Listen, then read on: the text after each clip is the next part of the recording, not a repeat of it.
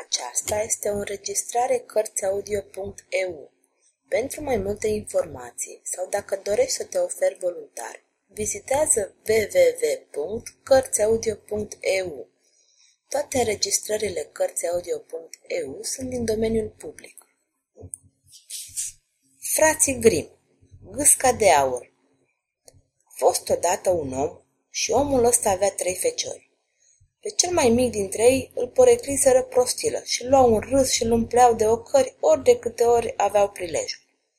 Într-o zi, cel mai mare dintre frați vrut să se ducă în pădure să taie lemne și, mai înainte de a pleca, mai că s-a pus în traistă un cozonac bine rumenit și tare gustos și o sticlă cu vin ca să aibă cu ce-și potoli foamea și setea.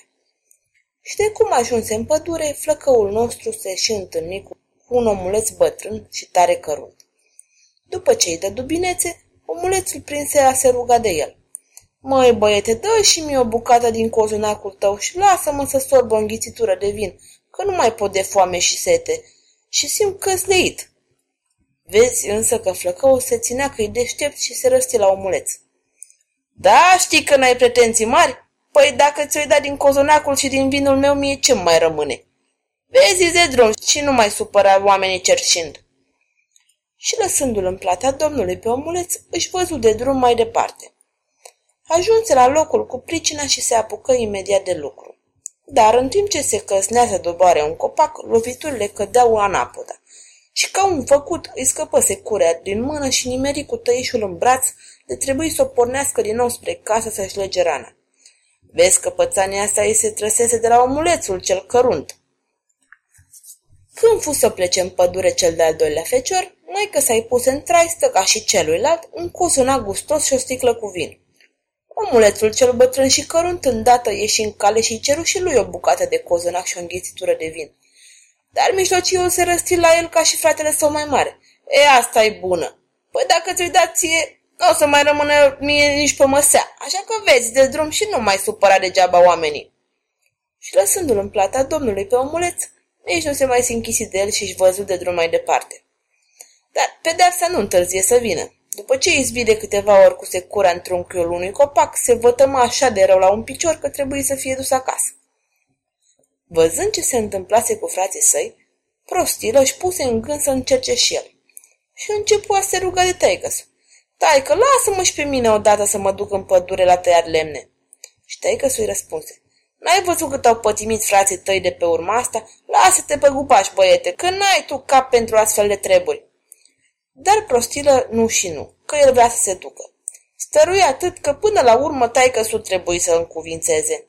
E, atunci du-te, că cât îi pătemi, poate că o să-ți vină și ție mintea la cap.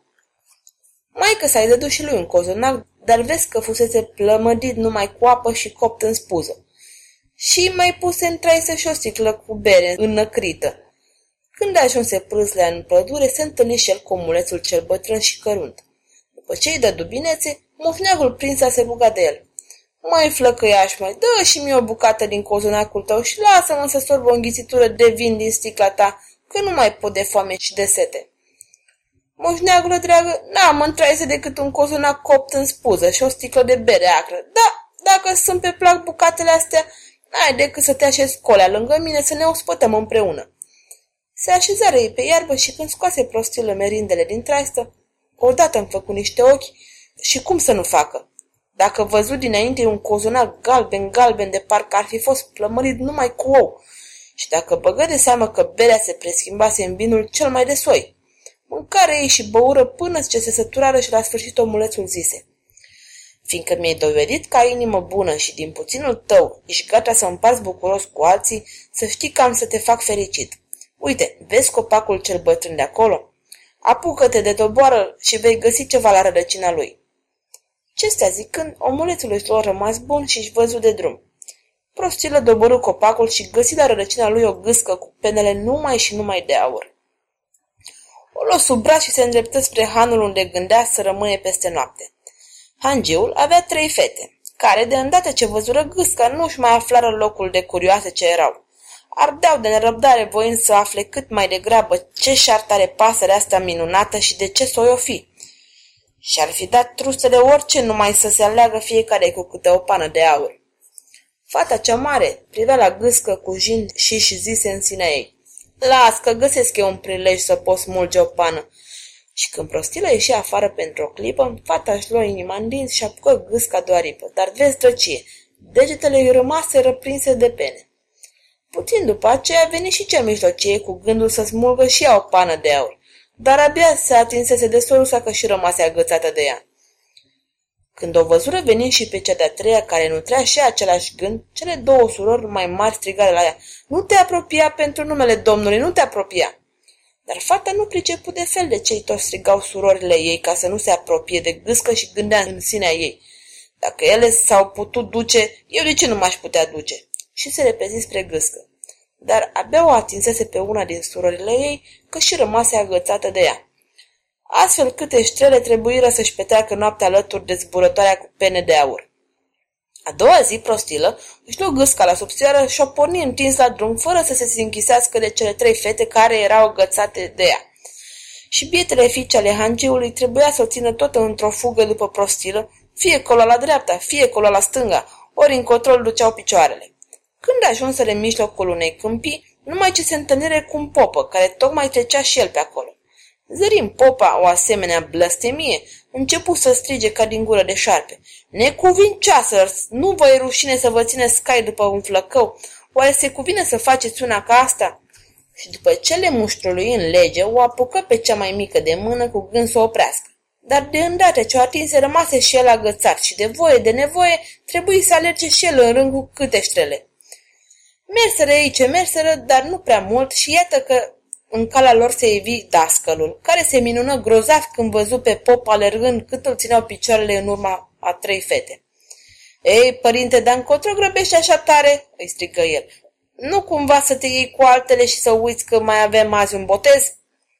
Acesta zicând se repezi la popă și dădu să-l tragă de mânecă, dar rămase și el agățat. Cum alergau ei așa toți cinci agățați unul de altul de parcă ar fi fost înșirați pe sfoară, numai ce le trecu pe dinainte doi țărani care veneau de pe câmp cu sapele pe umeri. Popa îi strigă încă de departe, rugându-i să scape pe el și pe dascăl de pacostea asta. Dar de îndată ce l-atinseră țăranii pe dascăl, rămaseră și ei agățați.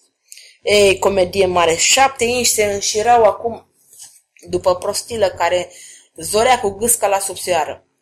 Merseră ei ce mai merseră și într-un sfârșit ajunseră într-o cetate mare, unde domnea un împărat care avea o fică numai bună de măritate. Și era fica împăratului atât de stanchie și de usuză din fire, că nimeni până atunci nu o putuse face să râdă. Din această pricină, împăratul dăduse o pravilă în care sta scris că acela care o va face pe domniță să râdă, o va lua de nevastă. Auzind astea, prostilă se înfățișă înaintea fetei cu gâsca la subțioară și cu tot alaiul cel năstrușnic după el. Și când îi văzu domnița pe toți șapte alergând în urma lui prostilă de parcă ar fi fost înșirați pe sfoară, odată izbucni într-un hohot de râs și cu atâta poftă râse că nu-i mai fu chip să se oprească. Și dacă văzu prostilă că împlinise porunca împăratului, puteze să-i ceară fata de nevastă, precum să scris în pravilă. Numai că împăratului nu prea era pe plac ginerele și născocea fel și fel de chichițe ca să scape de el. Până la urmă îi zise că i-o va da de nevastă pe fie sa numai atunci când i-o aduce pe cineva care să fie în stare să bea tot vinul care ar încăpea într-o pivniță. Prostilă se gândi că numai omulețul cel cărunt din pădure ar putea veni în ajutor cu un sfat de folos. Porni deci într-acolo și când ajunse zării un om care ședea jos, taman pe locul unde doboruse copacul și părea să fie tare amărât. Prostilă îl întrebă ce tot are pe inimă de stăcătrănit și omul răspunse. Cum aș putea să fiu altfel dacă mă chinuiește o amărăciune de sete și n-am cu ce-o stinge? Iar de apă cât o fie de rece nu mă pot atinge, că nu-mi priește de fel. E drept că adineauri am golit un butoi cu vin, dar ce înseamnă picătură la setea care mi frige gâtul? E taman cât o picătură de apă pe o piatră înfierbântată, zău așa. Păi, dacă e numai asta, atunci află că mie în putință să-ți astâmpăr setea, îi zise prostilă. Hai, frățioare, cu mine și o să bei până nu o să mai poți. Îl duse apoi în pivnița împăratului și omul nostru se înfipse lângă putoaiele cele mari și lându-le la rând bău de stins, până ce începură a dura șalele, nu alta. Nici nu trecu bine ziua și se case vinul din toate butoaiele. Prostilă se duse la curte și ceru din nou împăratului să-i dea fata de nevastă. Dar ți-ai găsit să-i o dea. Ședea cătrănit toată vremea și nu se putea hotărâ în ruptul capului să-și mărite o drasla după un neisprăvit ca ăsta, căruia toată lumea îi zicea prostilă. Și ca să scape de el, nu mai puse la o încercare, ci că trebuia să găsească un om care să fie în stare să mănânce un munte de pâine. Prostilă nu stătu mult pe gânduri și porni imediat la drum. Când ajunse în pădure, în același loc unde doboruse copacul, zări un om cu o mutră tare necăjită care își tot strângea cureaua peste burtă, văicărindu-se într-una. Vai de măiculița mea, am înfulecat un cuptor întreg de pâine, dar ce-mi poate ajunge doar un cuptor de pâine când sunt lihnit de foame? Prin burtă îmi fluieră vântul și trebuie să-mi strâng tot mereu cureaua ca să nu cad pe de picioarele.